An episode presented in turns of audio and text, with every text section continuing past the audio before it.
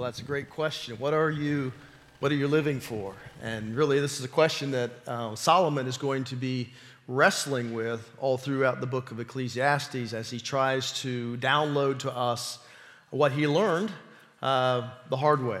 And he says, I, I, don't want you making the same mistakes, so uh, let's open to Ecclesiastes. If you're not sure where that is in the Bible, if you find the book of Psalms, which is halfway, like in the middle of the Old Testament, Go to your right, you Psalms, Proverbs, and then Ecclesiastes. This is one of those books that, again, you probably have never read, or certainly you have not made it your devotional reading because it, it starts out of the gate. By the time you get through the first two chapters, you're already like, you're just like gloomy. It's like, man, life is meaningless. It's without purpose. Why are we doing this? Why are we going to go on? So you, are depressed, right? So you don't keep going and you stop and you miss the richness, really, of what Solomon pulls out through his own life experiences. So we're going to pick up in Ecclesiastes where we left off last week, chapter 1, verse 12. It says, I, the teacher, of course, Solomon is speaking of himself, was king over Israel and Jerusalem. I devoted myself to study and to explore by wisdom all that is done under heaven. So you're going to see that phrase, under heaven, under the sun, one and the same. What a heavy burden God has laid on men. I have seen all the things that are done under the sun. All of them are meaningless, a chasing after the wind. What is twisted cannot be straightened, what is lacking cannot be counted. I thought to myself, Look, I have grown and increased in wisdom more than anyone who has ruled over Jerusalem before me. I have experienced much wisdom and knowledge. Then I applied myself to the understanding of wisdom and also of madness and folly, but I have learned that this too is a chasing after the wind. For with much wisdom comes much sorrow, with more knowledge comes more grief. Now, as you and I journey through life, it's really the kind of the same for all of us, right? We experience relationships. You began with a relationship with your parents, siblings, and family members, extended family. We all engage in relationships throughout the course of our lives, and we have responsibilities as we get older, we get more and more responsibilities. We have more and more obligations that are put upon us. And when you get out of school and you have to start making your own living and providing for yourself, you know, when you're, when you're in, in the home, and your parents are providing everything for you, you're really not burdened as much with obligations or responsibilities than when you get out on your own. Now, all of a sudden, you're the one who has to pay the electric bill, you have to pay the gas bill, you got to buy the food, pay the insurance, taxes, and all the other things we deal with in life. And at some point, we reach our our limitations in life and we just can't seem to manage it any longer, especially when the rug is pulled out from under us. When I was 18 years of age, um, my sister was killed. She was uh, 20 years old. She was killed in a car accident while en route to actually Columbus. We were living in Newark, and uh, her girlfriend was driving the car. She survived. My sister died. And I'll never forget at the at the graveside, my dad, you know, my parents divorced when I was young, and my dad came for the funeral. And I'll never forget at the graveside, you know, there was a spray of uh, roses that were on top of the casket, and he went and he pulled off about three of those. And he walked over to his car and he just leaned against his car and just started crying uncontrollably. And he kept saying the same phrase Is, is this all there is? Is this all there is? Is this all there is? And what he was trying to express is what Solomon is going to try to express is, is this all there is to life? It just seems so meaningless. It, it just doesn't seem it has any purpose. It, it doesn't really seem to have any value. Is this really all there is? We just go through life and we struggle and, and, and we get frustrated and bad things happen and then we die. And it's like it's all over with. And so Solomon is going to be a scientist who decides to undertake an experiment, and he's going to be both the scientist and the lab rat. And he is going to do the experiment on himself as he tries to unpack this question in his own heart. In fact, he asks really three important questions throughout this book. One is these are questions people always ask and wrestle with the question of origins. Uh, where did I come from? All right, so we know that Genesis answers that. And in Genesis 1 and 2, where God answers that, it's not so much in the Western mindset we want to, we're more interested in how God created. In the Eastern mindset, which is the audience it was written for, they're more interested in why God created. Why did God create us? What was the purpose behind that? Why did he put us upon this planet, knowing all that he knew that was going to happen and transpire as a result of that? And then the second question is the, the question of the meaning of life. What is the purpose of my life? Why am I here? This is what Ecclesiastes is going to answer for us. This is the question that Solomon is wrestling within himself. And the third question is destiny. Where am I going after I die? Well, the book of Revelation tells us that, all about our destiny. So you have the bookends of Genesis and Revelation, which are the bookends of the Bible, and everything in between answers that meaning question. And it's the question that in the Old Testament, the book of Ecclesiastes, Solomon deals with. And these are important questions because of this. Those, your answer to those questions frame your entire life. How you view life, how you view yourself, how you view God, how you answer these questions sets up how you see your whole life and how you ultimately view God. For example, if you become an atheist, an atheist would say, Well, uh, we're not created. I mean, we did not come from a loving, benevolent um, creator. And so, what happens when you die? Mm, I don't know. You know, I, I, really don't know. I don't know what our, the origin of our beginning is. I try to explain it maybe through evolution. This is how we, or Big Bang, how, how we all came about, uh, apart from God, without God being able to enter into the equation. But I don't even really think there is a God. I think we just like it happened, and what's going to happen after we die? I have no idea. So, what is the meaning of life? Not a clue. I really don't. How can you answer the meaning of life if you really don't know where you came from, why you're here, and where you're going? And, and they can't.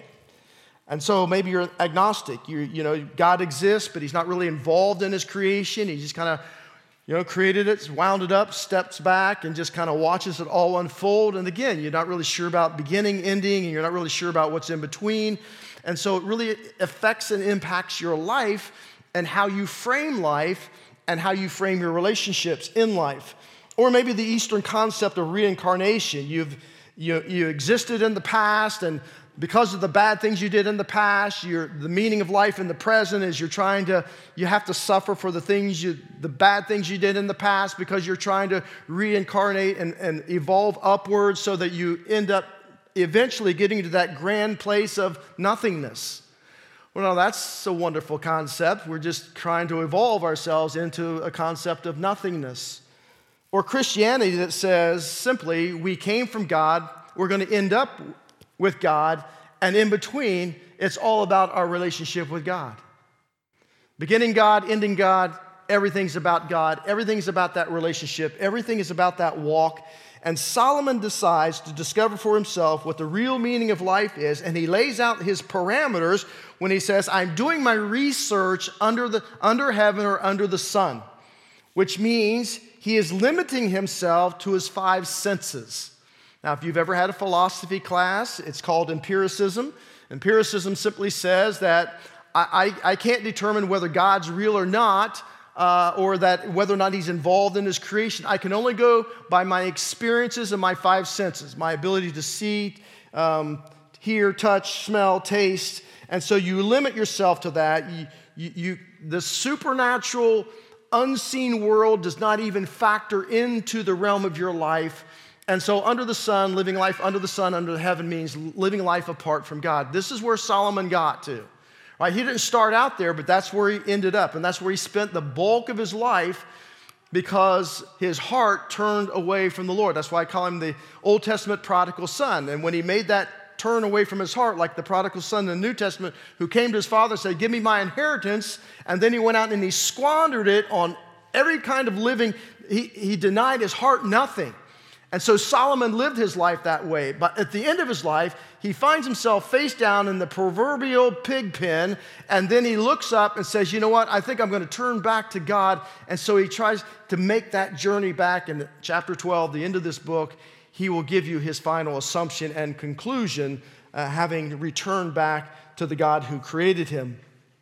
And so most of us, will never be like Solomon, who, because he was a king over Israel for 40 years during a time of great prosperity and peace, decided to take a huge chunk of his life to wrestle with this philosophical question what is the meaning of life? Which is the title of this message today.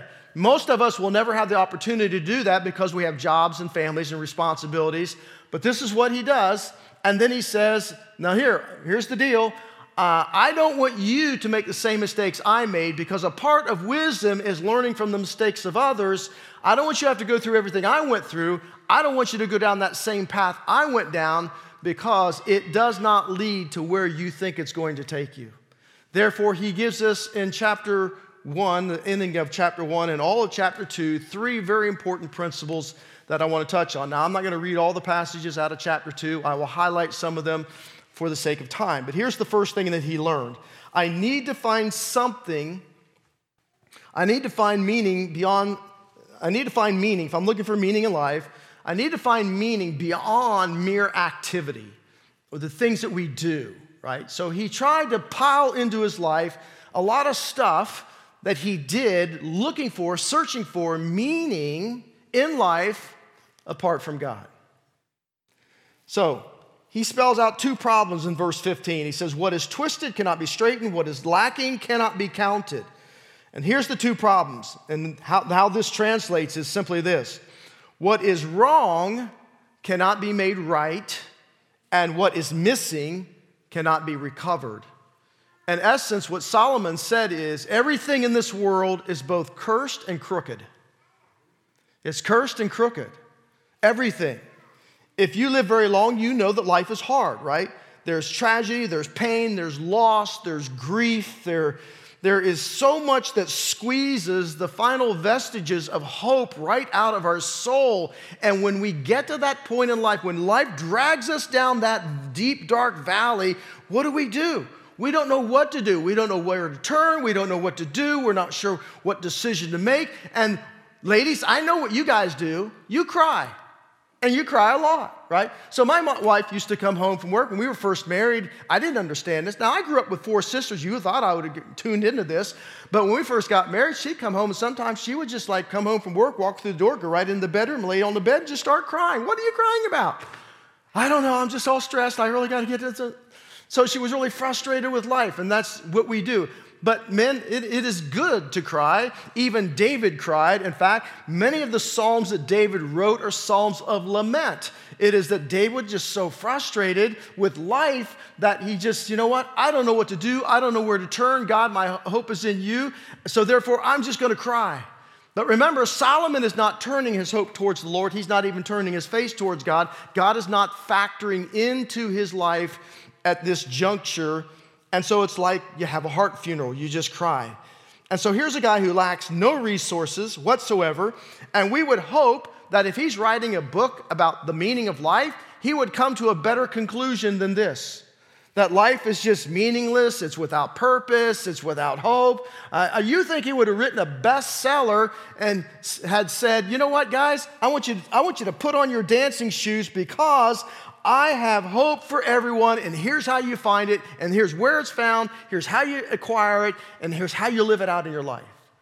But he couldn't do any of that. That's not what he did. His conclusion of life under the sun, he said, life apart from God, he says, it's like chasing the wind. Have you ever seen a person with a wind collection? Never have. I, people who collect things, they will chase after another item that fix, fits in their collection all around the world. Of course, now you don't have to travel there. You just go on, you know, via whatever app there is out there on finding relics that you're looking for to fit into your collection, whether you collect teapots or whatever it is that you might collect, pet rocks. That used to be popular back in the day when I was younger. That was really stupid, but you know, People did it and they paid good money for them. I thought, you got rocks out in your yard, go out and dig them up. But anyway, so uh, Solomon, you know, it's, it's, like chasing the wind. It's just when you chase the wind, you don't know where it's coming from, you don't know where it's going, you, don't, you, you can't hold it, you can't put it in a jar and say, well, look at my wind connection. Well, I, I captured this wind down on the beaches of, uh, you know, South Carolina, and I got this wind over here on the shores of California, and it just doesn't work. And that's what he's saying is that life is just, it's like chasing the wind.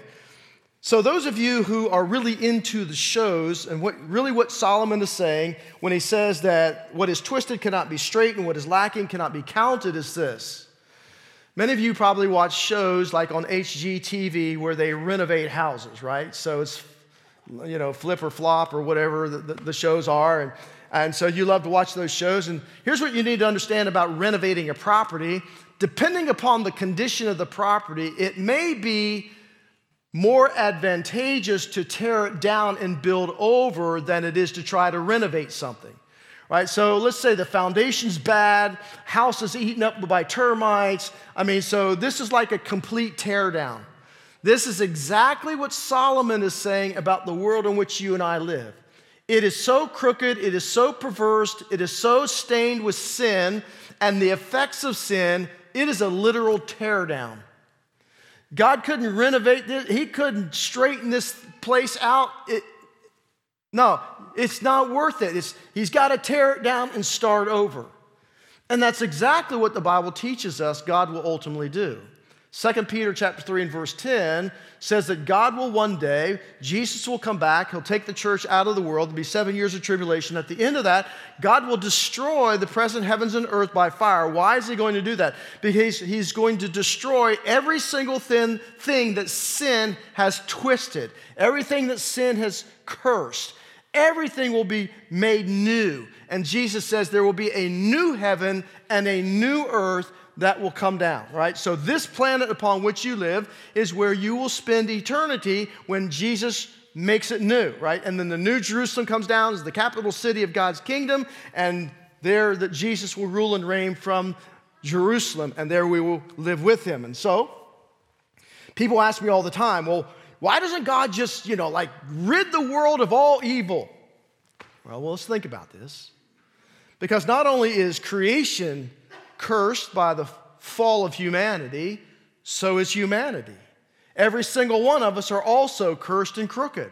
Our hearts are deceitful, our hearts are, are, can be very evil at times, and people, given the right circumstances, the right situation, they are capable of anything.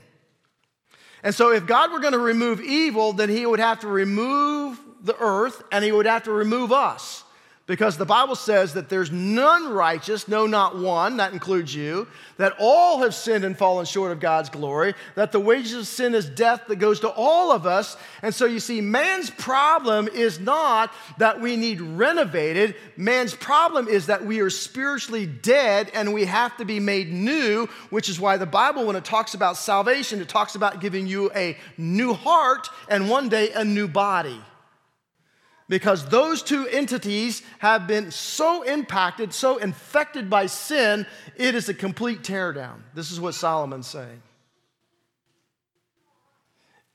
And what Solomon reminds us of is a very sobering thought. Since something has gone terribly wrong, no matter, listen, no matter in this world how many organizations we start, no matter how many elections we hold, no matter wars we fight, dollars we spend, protests we make, medications we prescribe, bad guys we lock up, the world is hopelessly cursed and it's a teardown. Solomon says it'll never be any better. And if you look back over human history, it's never gotten any better. If you look back over our country's history, it's never gotten any better. It may for a while, but then it digresses. The same thing around the world, human history. It may get better for a little while, but then it digresses. And he says this is why when God removes evil, which he will, it's a complete teardown.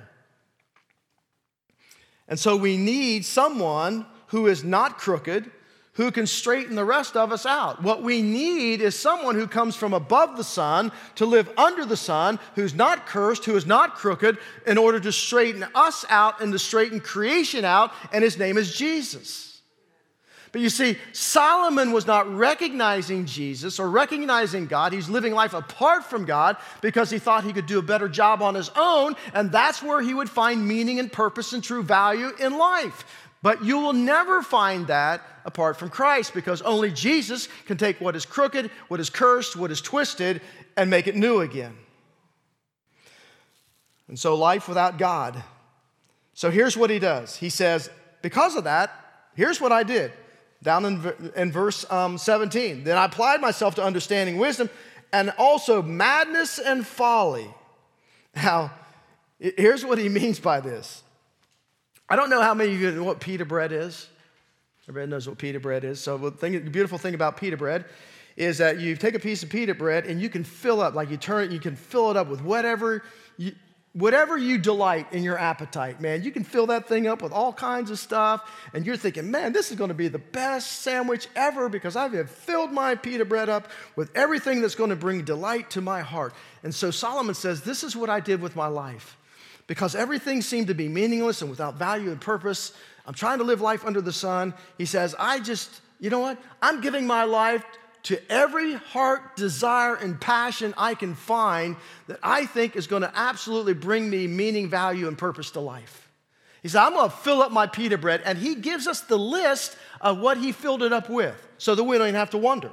So look in verse uh, 2, in chapter 2. Here's the verse thing, first thing he did is, I mean, and think about this. Imagine your life there is no limit, limitation between your desires and your experiences. That you could put into your life anything with no limitation, no restrictions, no prohibitions. What would you go for? Well, here's what Solomon went for. He started off with comedy, right? He says, verse 2 Laughter, I said, is foolish, and what does pleasure accomplish? Now, there's the old adage that, you know, laughter makes the best medicine, and there's some truth to that, right? When our lives you know, when we're struggling and there's a lot of tension in your life and there's a lot of frustration in your life, I mean, it's good. You, you got to get away from that, right? So you got to kind of divert from it and, um, you know, laugh a little and, and, gather some friends and have a good time and play some games. I mean, when our family comes, uh, or, you know, we only get together once in a while with our kids and grandkids, all of us together. And when we play these stupid games where you got to put things in your mouth and you're like, mouth, like, and you have to try to pronounce words which means you spit all over each other, but that's pre COVID.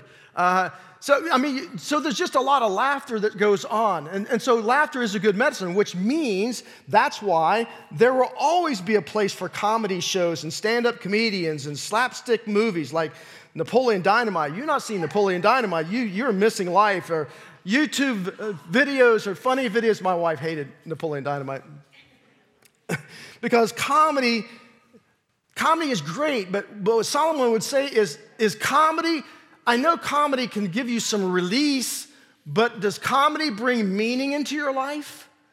And he would say, no, it, it doesn't. Uh, it really doesn't. It is, a, it is a diversion in your life. You ever notice that some of the funniest people live the darkest lives? They, they're constantly dealing with their own personal demons to the point that they take their own lives. We've seen many comedians commit suicide over the last 10, 15 years right here in the United States.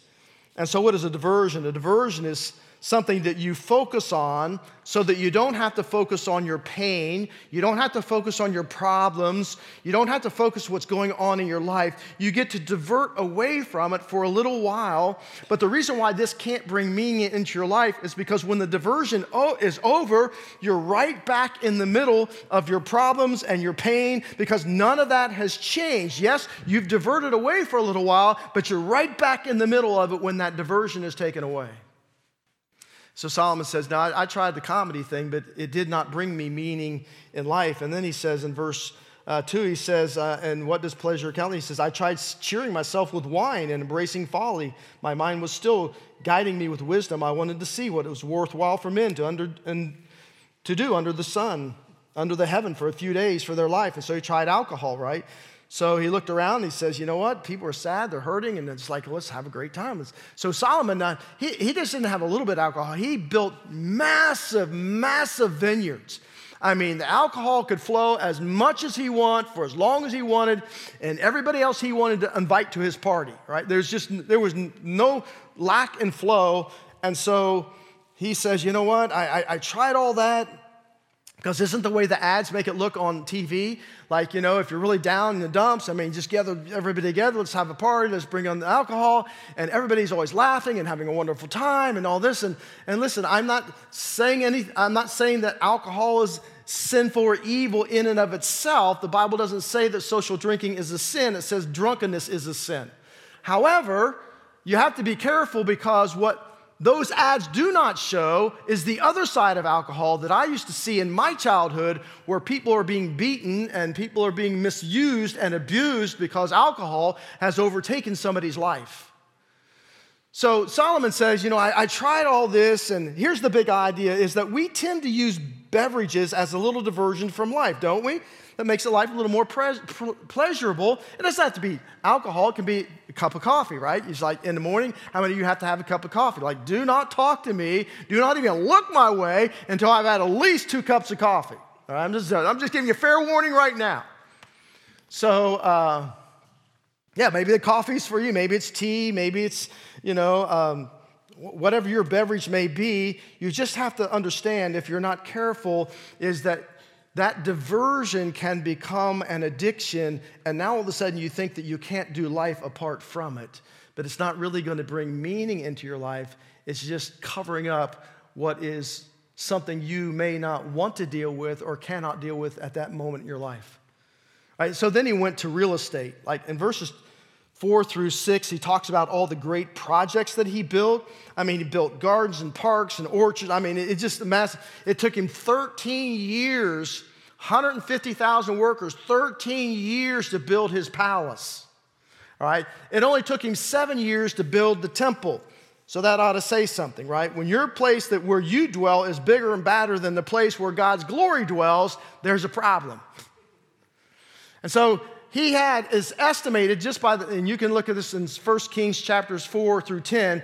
It is estimated just by the amount of food that is prepared every day, because they give a list of it, that he had 20 to 30,000 servants in his palace that had to be fed every single day.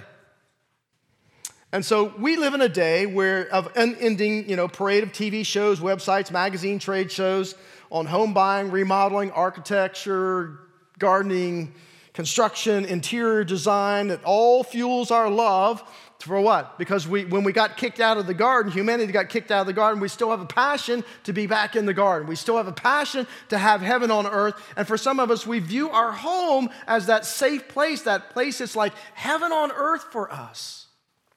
And so we want to, you know, decorate it and spruce it up. And I mean, do you think if you had your dream home on your dream property with your dream landscaping with no mortgage, and you had servants who cut the grass, maintained the facility, did everything for you, would that bring you meaning in life? And what Solomon said, not a chance. I tried that, been there, done that, didn't happen. And then he moved on to servants in verse 7, talking about those whom he employed. And again, some 20 to 30,000. We live in a very service based economy. We have landscapers and housekeepers and personal assistants and baristas and uh, bankers and you know, the whole nine yards. You add on to that fast food, fast cars, big screen TVs, laptops, Wi Fi. I mean, if Solomon saw everything that we possess in our day and time, I think he might have been a bit envious. Because we have so much that wasn't even invented in his day and time. He had no knowledge of any of that could ever exist. But the bottom line is simply this regardless of all that I had, land wise, servant wise, it just did not bring me a sense of meaning, value, and purpose in life. And so he went on to try animals in verse 7. Um, he says he, he amazed all kinds of animals. In fact, so much of the wealth and power uh, was often found in that day and time by the number of animals that you possess. They were used for food, for labor, for transportation. Uh, again, First Kings helps us out. He had 4,000 stalls just for his chariots. Now, guys, you, you guys, uh, chariots for men in our day and time means cars. Could you imagine having a 4,000 car garage, and every single one of them was filled with a classic car, and you had somebody who was the mechanic for it and detailed it, and you just got to admire it and drive it and enjoy. I mean, this is what Solomon's life was like. He had 12,000 horses, 1,400 chariot horses that were the best horses from all over the known world. I mean, he had everything possible that could bring delight and desire into his heart. And so it would be like in Solomon's backyard, he would own like um, the Columbus Zoo. Like that would just be a part of his backyard, you know, where the kids could go and play and, and, and, and go around. This is the wealth this man had. This is that he built stuff for 40 years. He never stopped building never stopped expanding his own personal empire, but he said at the end of it, man, it was all meaningless. It, it was, it, it, brought no value, no meaning to my life. Then he tried money. Um, don't we all want to try money, right? Let me try a little bit of that. And so in verse 8, it says, I amassed silver and gold for myself, treasures of kings and provinces. I mean, he had, he never had to live on a budget, okay? He could spend as much money as he wanted every single day of his life and wouldn't even make a dent. In fact, Queen Sheba came to see him for advice because of his wisdom, and it says that as a thank you gift, she dropped off 9,000 pounds of gold on his doorstep. So the next time you call your pastor and you need some advice, and I help you out, I'll take, I'll take 100 pounds of gold, okay? I want to go for the ninth, I'll take 100. And what about music? Like he jumped into the, you know, the, to, into the arts. And he tried to, you know, from Treasure King, I, I acquired men and women singers. And so, arts, entertainment. I mean, here, here's Solomon. It's like in our day and time, we can pick up our, our iPhones and you can download music, thousands of songs, and play all kinds of music. But for Solomon, you know, that wasn't a luxury that he had. But what he did have is that he had bands and they just lived in his, his palace, and whenever he wanted to be entertained, he just called one of them up. They, they didn't have to go out on tour. All they had to do is march down the hallway to wherever the banquet hall was, and he had a personal concert if he wanted it. That's the kind of lifestyle that he lived. And he says, if that weren't enough, I, I, I had my harem uh, in verse 8. And of course, we've talked about a little bit that last week. Had 700 wives, 300 concubines, which were stripper girlfriends. Uh, and so he had all access to all access to, to all of these women. I got to think about this: a thousand women. I don't even know if I know a thousand people, and if I do, do I know their names? Do I know their names? So I wonder if uh, Solomon ever got confused about the names of some of these women.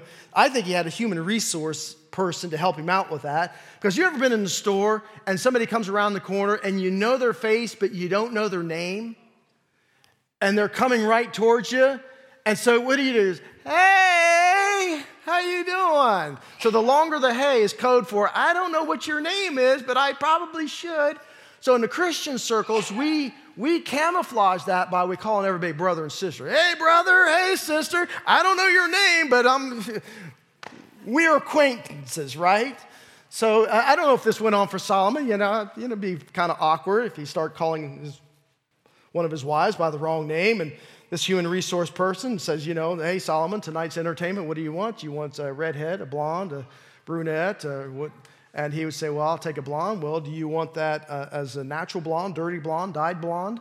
Uh, well, what color eyes would you like? And I, maybe he had somebody like that. I don't know. But I, all I know is he says, I denied myself nothing. How about fame? Verse 9. He says, I became greater by far than anyone in Jerusalem before me, and all this my wisdom stayed with me. You know, politicians go on the road, musicians go on tour. You know that you've really made it when people come to see you. People came from all over the world to see Solomon. I can imagine there might have been, you know, like uh, Solomon, like where do you go? You go to his palace, you go to his throne, you go up there, you're asking him his questions, you're giving out his wisdom. And there are probably vendors out there that, you know, had t- Solomon t shirts, maybe action figures, autograph to- pictures, I don't know. But Solomon was so famous, people traveled from all over the world to seek him out. What about education?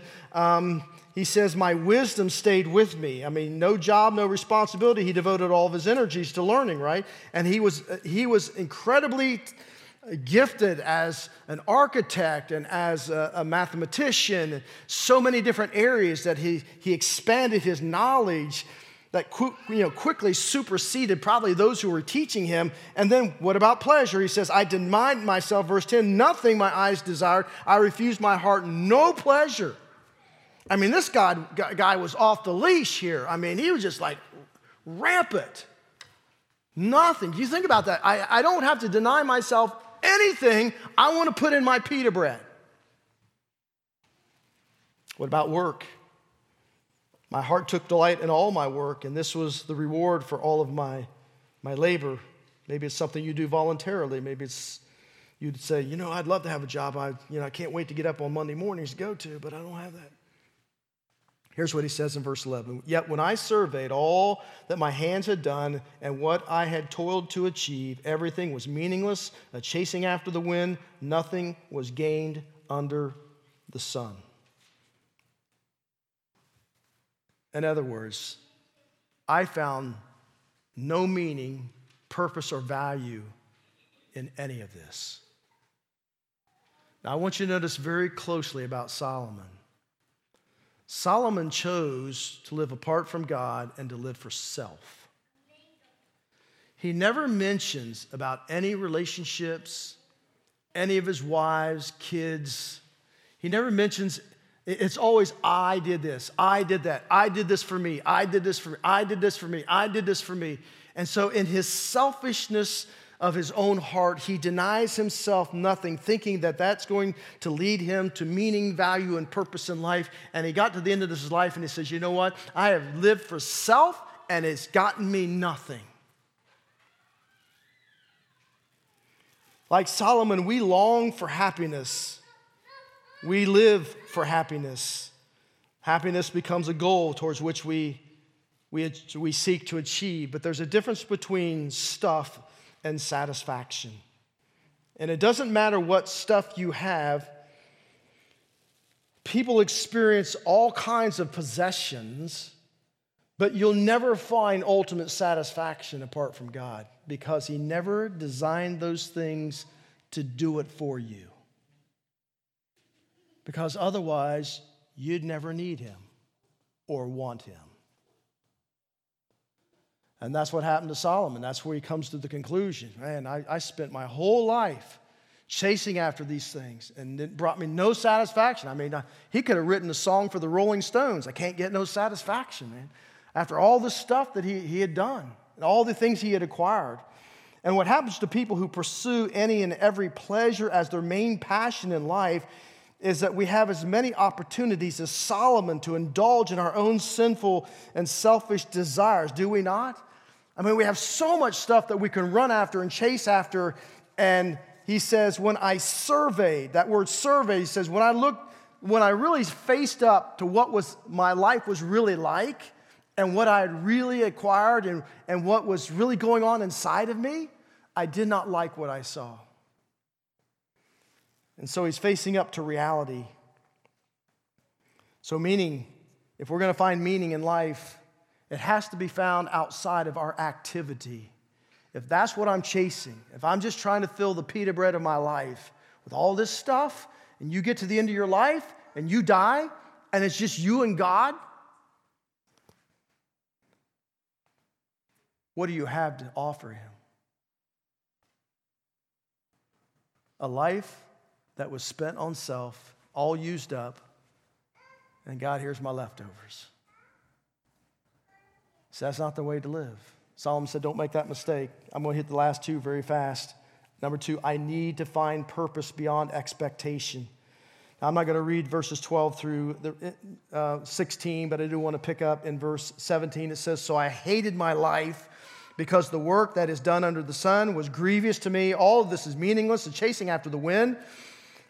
He says, I hated all the things I had toiled under the sun for because I must leave them to the one who comes after me. And who knows whether he will be a wise man or a fool, yet he will have control over all the work into which I have poured my effort and skill under the sun. This too is meaningless. So my heart began to despair over all my toilsome labor under the sun. For a man may do his work with wisdom, knowledge, and skill, and then he must leave it all that he owns to someone who has not even worked for it.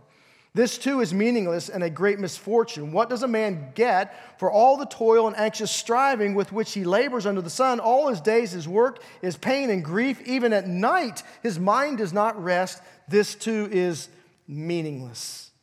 And now let me just summate, bring a summation. What he's saying here is this all of us probably have learned from the get go hey, work hard, get good grades in school get a good job, and work really hard at that job, and you're going to have a great life. How many of you have heard that, right?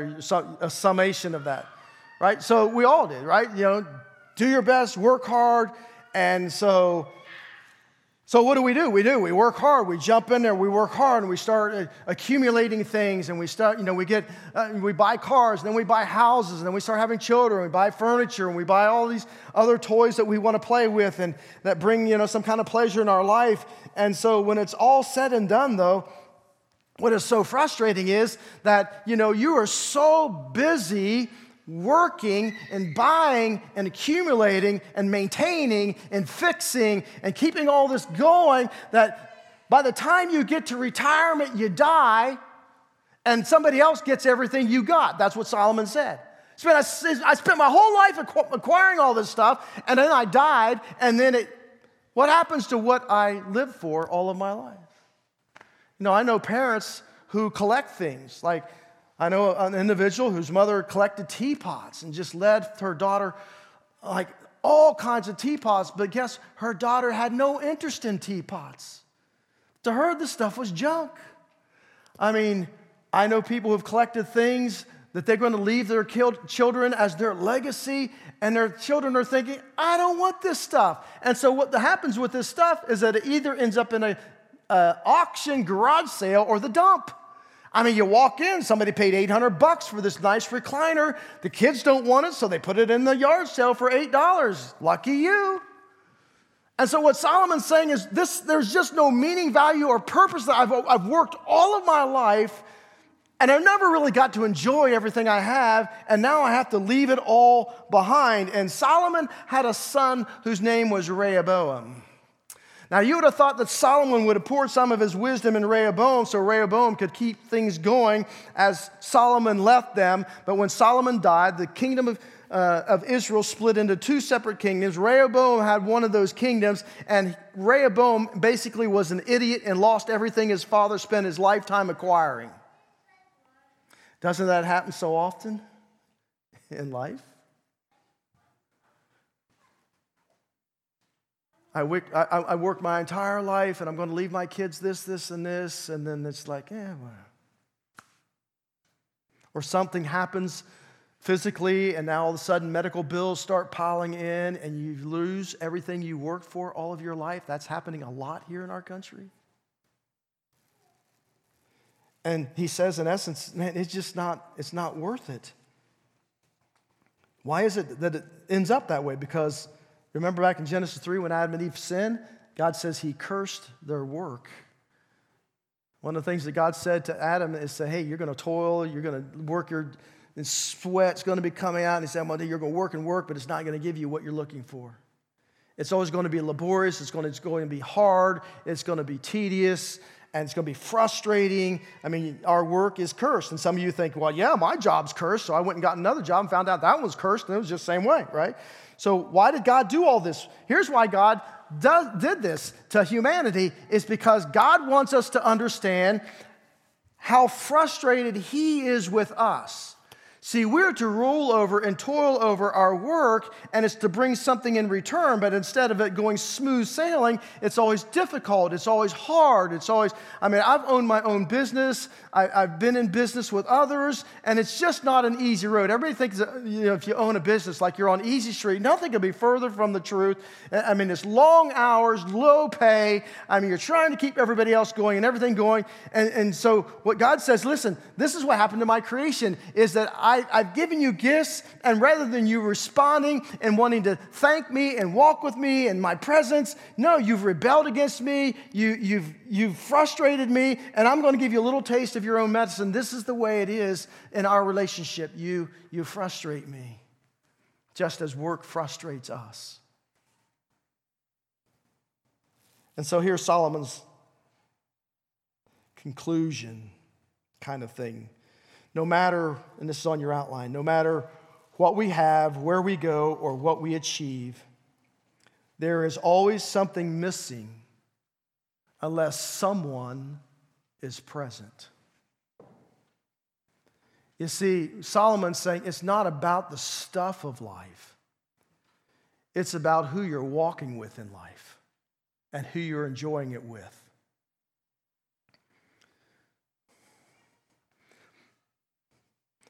My wife is the greatest gift that God ever gave me next to salvation. I love my kids, I love my grandchildren, and when we have the opportunities, which are rare, to get together as a family for vacation, it's not about where we go, it's not about what we do, it's always all about who we are with. And that's what Solomon missed out on. He comes to the conclusion that life is all about your journey with God and the people that God puts into your life. Enjoy them. All this stuff is temporary. People are eternal. Not even death can take away your memories. And so you want to have sweet memories with the people that you love and you live with, and you want to have sweet memories with the presence of God. This is what is this is what prayer is about, guys. It's not about just sitting down, bowing your head and folding your hands. Your body has become the temple of the Holy Spirit as a follower of Jesus Christ, and so we are to experience God's presence every single moment of every day of our lives. The journey in life, it can be hard, it can be tough, it can be frustrating, but it's not about that. It's about who I'm walking with and who's taking the journey with me so that no matter what it is you're doing, you can bring into it the essence of the gospel of Jesus Christ. Even if you're feeding the poor, rather than just feeding the poor and saying thank you, and they say thank you to do, and you say nothing else, what if you fed the poor, sat down with them, and gave them the story of Jesus feeding the 5,000 and saying, Do you know why Jesus fed the 5,000 miraculously? No, why? Because Jesus came and he says, I am the bread of life, I am the good shepherd. If you will follow me, if you will trust me, I will set your feet on paths that lead to the best destinations in life.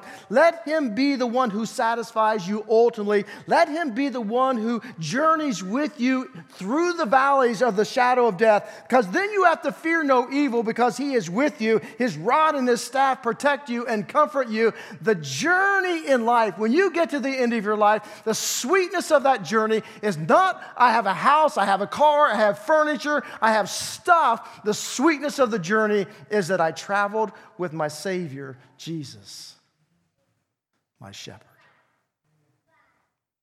And number three, I find value beyond the temporal. Verse 24, he says, A man can do nothing better than to eat, drink, and find satisfaction in his work. This too I see is from the hand of God. For without him, who can eat or find enjoyment? To the man who pleases him, God gives him wisdom, knowledge, happiness, but to the sinner who gives the task of gathering and storing up wealth to hand it over to the one who pleases God, this too is meaningless, a chasing after the wind. And so Solomon says, Life is winding down. It's a crooked mess. What are we going to do with what we have? Let's be wise Let's walk with the Lord. And the dismount is really found in Acts chapter 20 and verse 35, where it says, It's more blessed to give than to receive. Life is not about how much can I acquire, how much can I ratchet up my lifestyle. Life is all about becoming like Jesus. Our Heavenly Father is a giver, not a taker. He so loved the world that he gave his only begotten Son, that whoever would believe in him would not perish but have everlasting life. And so Solomon was the most miserable, but God is the most blessed and joyful because God is a giver. He's not a taker. He's satisfied, not dissatisfied. He's joyful. He's not without joy because he lives to give. Solomon lived to take. Solomon tried to find meaning apart from God and found it to be a waste of time.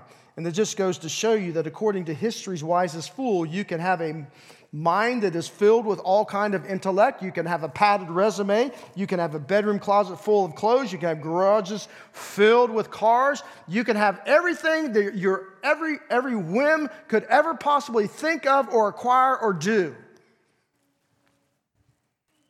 And have an empty soul. Because everything minus God is nothing, but nothing plus God is everything. And God has an incredible gift waiting for you in the future. Jesus said it this way, and I'm going to close.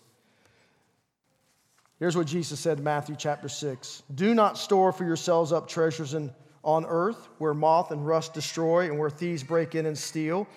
But store for yourselves treasures in heaven where moth and rust do not destroy and where thieves do not break in and steal. For where your treasure is, is where your heart is. And here's how I interpret that, and this is on your outline.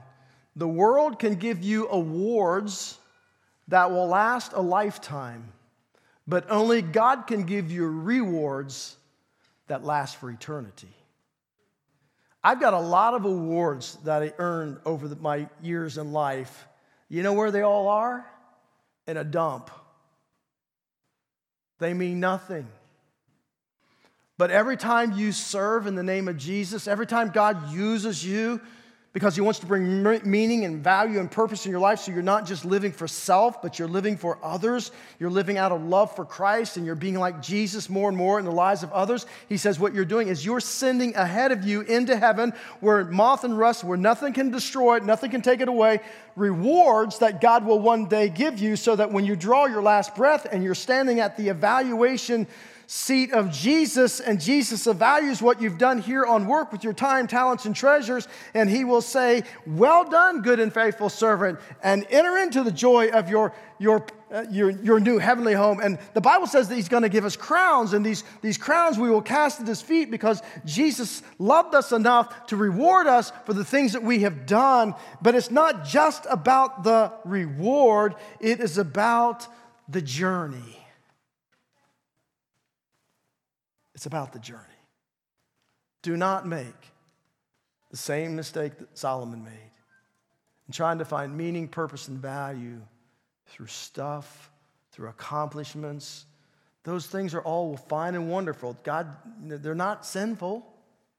But God just wants you to know you will never find what you're looking for apart from Him, ever. Let's bow our heads together.